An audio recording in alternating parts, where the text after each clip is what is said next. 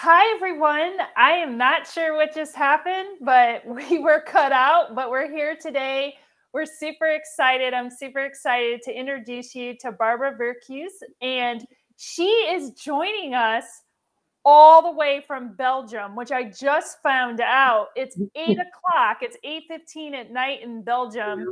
So she is so kind to come to us today, and what a beautiful story that Barbara is going to share with us today.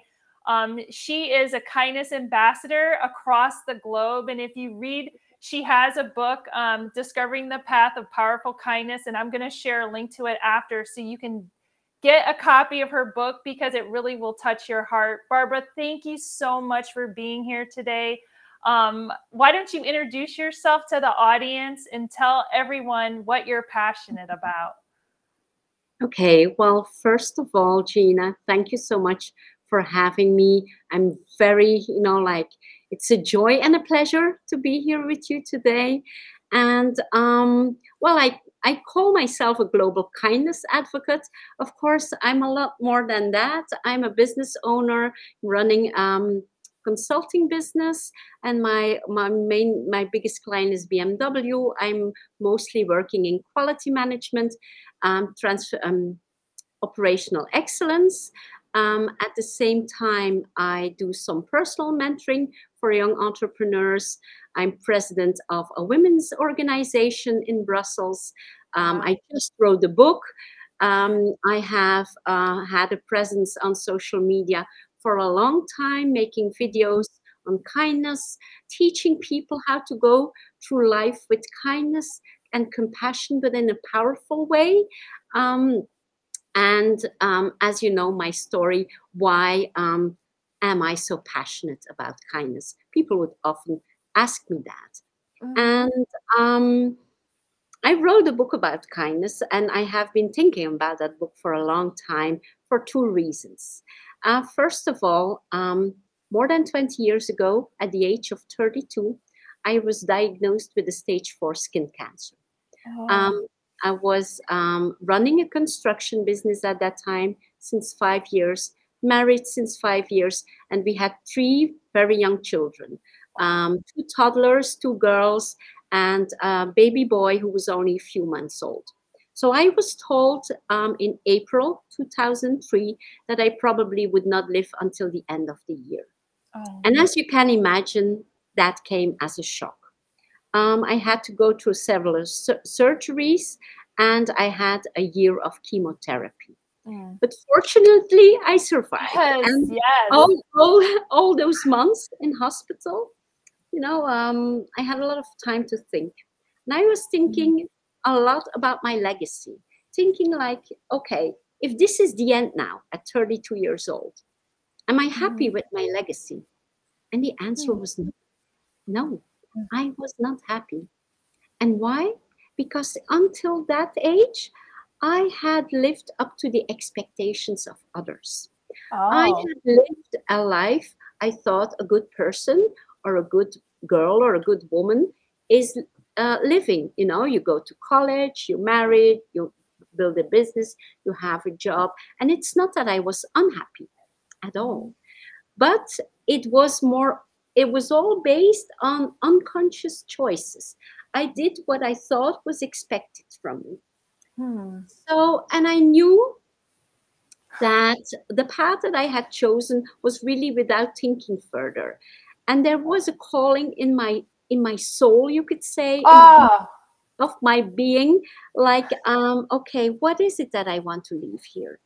Mm-hmm. And what came to me was the power first of all, the power we have as humans to create our lives, the power of our mind, the power of our thoughts, because I have lived, lived that during um, my illness, during the cancer.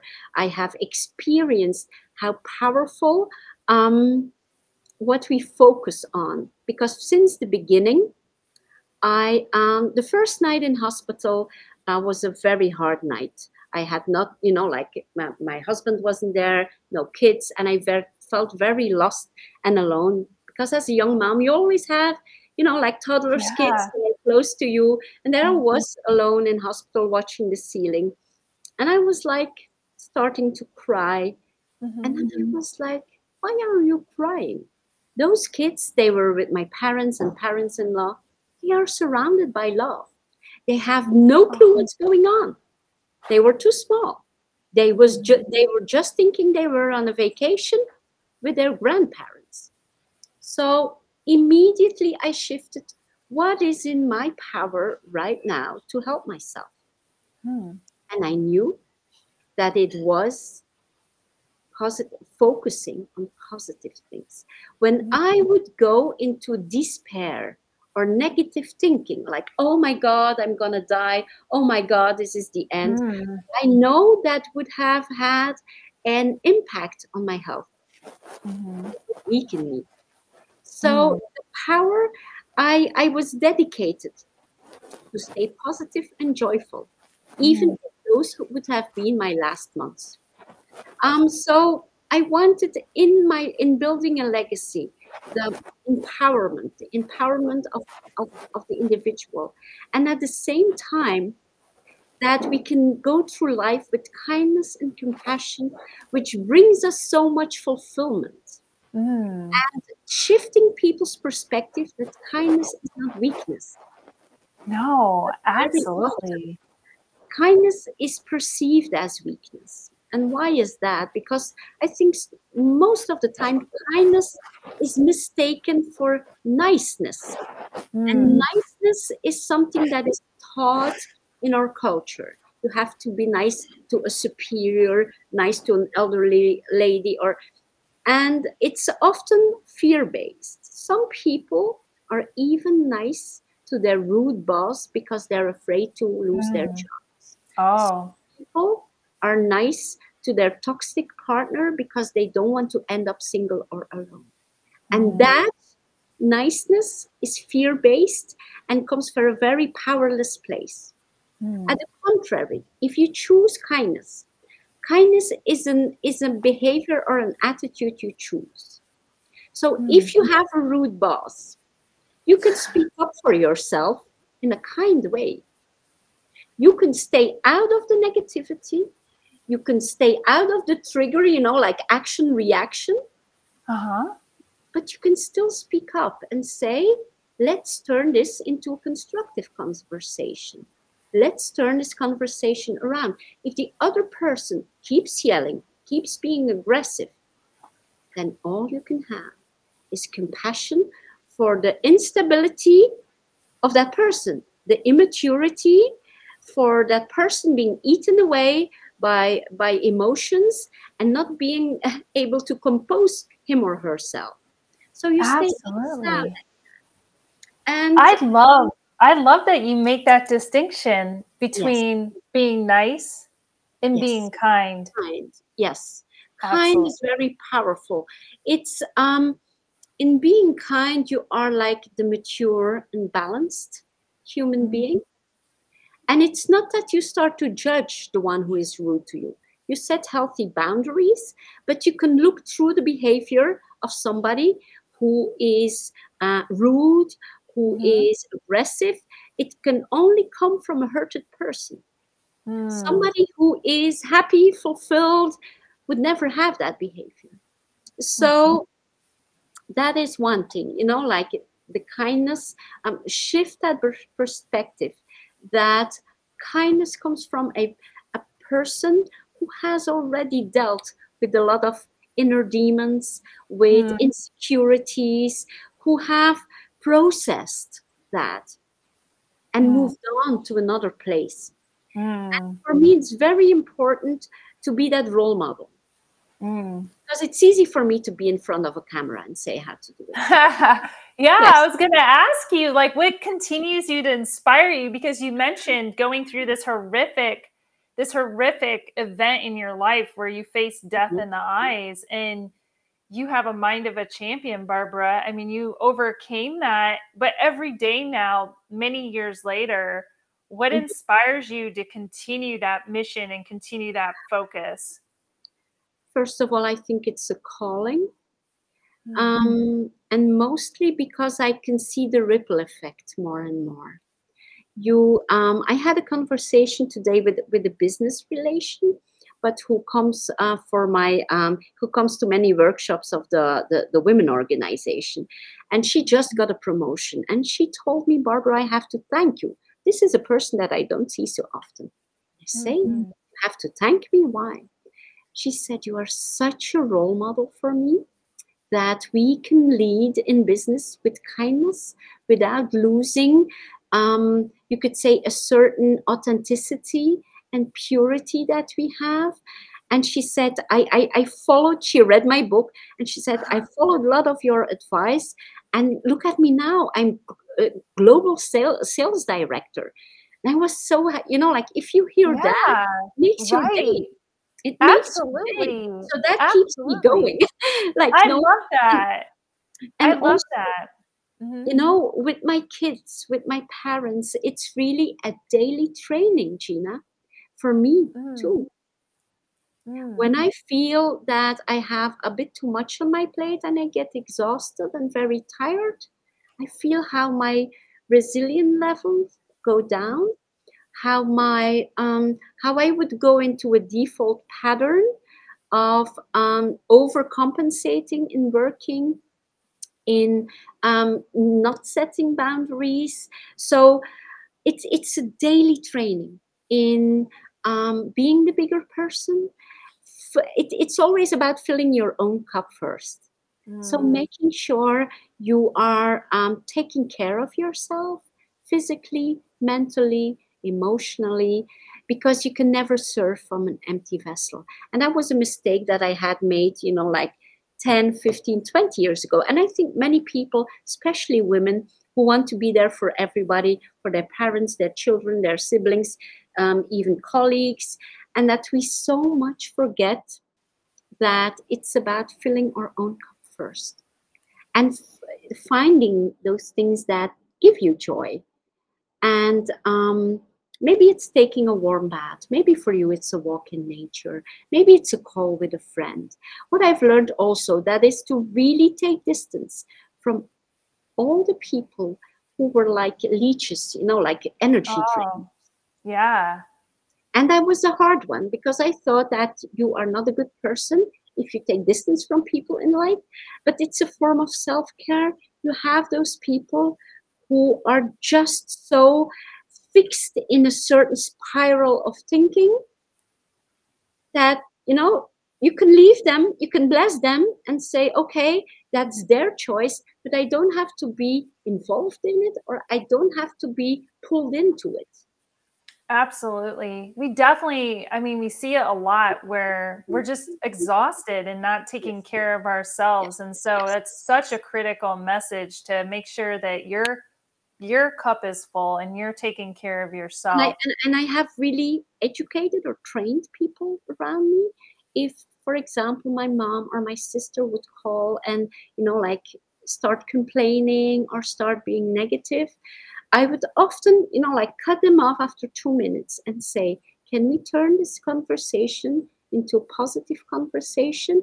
And in the beginning, they were very much um, upset but it Mm, changed. They knew. That was my that was my boundary. I do not i do not accept to be the person that you complain to for 30 minutes and you do nothing about it in your life. Everybody can vent with me. We all have sometimes a bad day. It's not mm, vent. That's okay. But after 10 minutes you vented and then you say okay let's move on and see what we are going to do about the, converse, um, the situation. So i you have to train yourself and also the people around you. Um, so that that that's practically you could say my my way of life. Um, being grateful every morning. I'm, I'm super super grateful to wake up. I got Yeah. like already 21 extra years. Yeah. Absolutely. Ab- cong- I love that. I'm so glad that you are here with is us. that what a bonus. It is a that bonus. It is a bonus for everyone that's touched by you and can learn. And I think, you know, if there's someone out there that is listening to us that is feeling like they can't move forward or they've lost their passion, maybe they don't feel kindness given to them, Barbara. Mm-hmm. What if they've lost their passion for learning, um, for moving on? What recommendation would you have for them, or what advice would you offer that person? It's getting in touch with inner joy Mm. And if you're, some people are so disconnected that they don't know anymore what gives them joy. And I would recommend people to think about the seven year old you, the 10 year old you.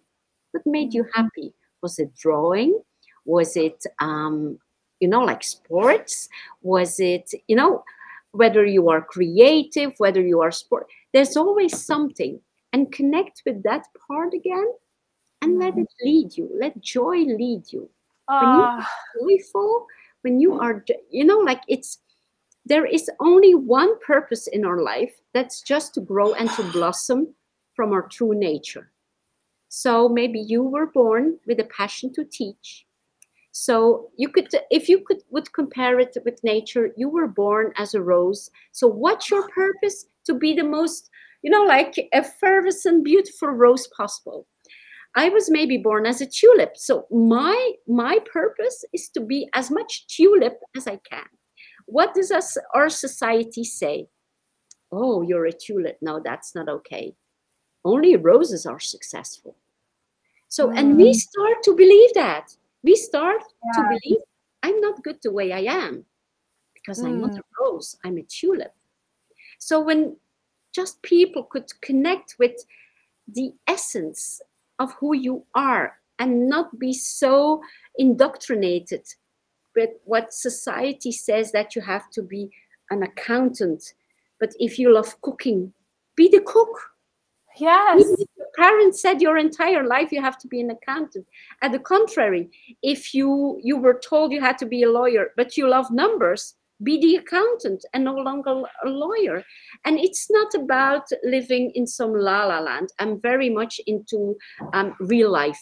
very much into real life. It's not that I would say people, you know, like quit your job, um, do something else. No. Every every change that happened in my life, every transformation, because I, I transformed completely um in, in, in the business that I'm doing, it went gradually and I took the time and I took courses, evening courses. You know, I love learning. I still do. I read 50 books a year. I love wow. reading. Wow. Do you publish your book list? Do you publish your book list somewhere? I have every Sunday. Every Sunday, I have a book video on LinkedIn. You do? There you I go. Do. We could we can go to your video and find out what you're reading. Absolutely. Yes, absolutely. I love that. So um, even you know with BMW, all the work that I do, operational excellence, there's a lot of learning, new platforms, new software. I'm 53. I will be 54 in a few months, and I'm still learning, and I love yeah. it. I'm not Absolutely. like the the 50 year old who says, "Oh, you know, like times were better when there was no computer." No, it is what it is, and I love to learn. I love I that. my daughter, like, I want yeah. to learn new languages. I, I How many languages to... do you speak? I was just curious. Oh, um, uh, five. So the five. Dutch is native wow. language. Then there's French, mm-hmm. there's English, German, and Spanish. Wow. What does authentic look like to you? Because you talked about authenticity. What does it look like to you? If if if someone said, Barbara, what's what does authentic learning look like? it's really following an inner voice. It's not mm. listening to what other people say to you. Uh, it's it's really getting making the time to get quiet. What I would you know like re- often recommend is to have like some kind of diary journal to mm. write down and see what comes up. I've I've been journalist journaling since I think I was eight or nine years old. Wow. I have these piles, not every day, not every day, but when I uh-huh. feel like, um, and I strongly believe in, in kind of automatic writing. You start writing and things come up, and sometimes you can connect with that inner voice through the writing. Maybe mm. some people do it in their cooking and they they relax so much that they Mm. feel like ideas coming up. It's Mm. in the moment when you your thinking mind is getting quiet. There is Mm. something else boiling up then, your creativity, your inner wisdom. And I think if you you live from that place, that's your purely authentic place because you are Mhm. no longer trying to fit in. You are no longer trying to be authentic or trying to fit into some image you hold like an ideal version of yourself. And it's Mhm. not easy, especially, you know, like with the tyranny of social media. I think it's Yeah. extremely, I, I, sp- I do create a lot of content for social media, but Uh-huh. I, I spend very little time consuming in social Yeah. Yeah. so I think also we were born creating beings, not consuming beings. So we were Mhm. born as creators and Mhm. we were turned into consumers. Mhm. Absolutely. And you create, um, I think you just being mindful. How do I spend my time? hmm Absolutely. It's so beautiful talking to you, Barbara. If there's any lasting advice you want to give to the audience today, what would it be? And then you can share where people can connect with you and find you. Okay, I would say you are beautiful. Mm, You are loved beyond measure. You are supported. Always remember that and live from that place that you know that you are loved and you are beautiful just for being born. You never have to prove any worthiness to no one because you are worthy. Absolutely. That's a wonderful way to end our show. I love learning today. Barbara, if someone wants to connect with you, where can they find you? And I'm going to post your book and everything about you after this po- after this podcast. So you can find me, just type in my name on LinkedIn. You can also, my website is my name in one word.com, barbaravercruysse.com. So that's the easiest way to connect with me. Super awesome. Thank you for joining me all the way from Belgium to the United States. Kindness globally. Awesome today. Thank you, Barbara. With pleasure.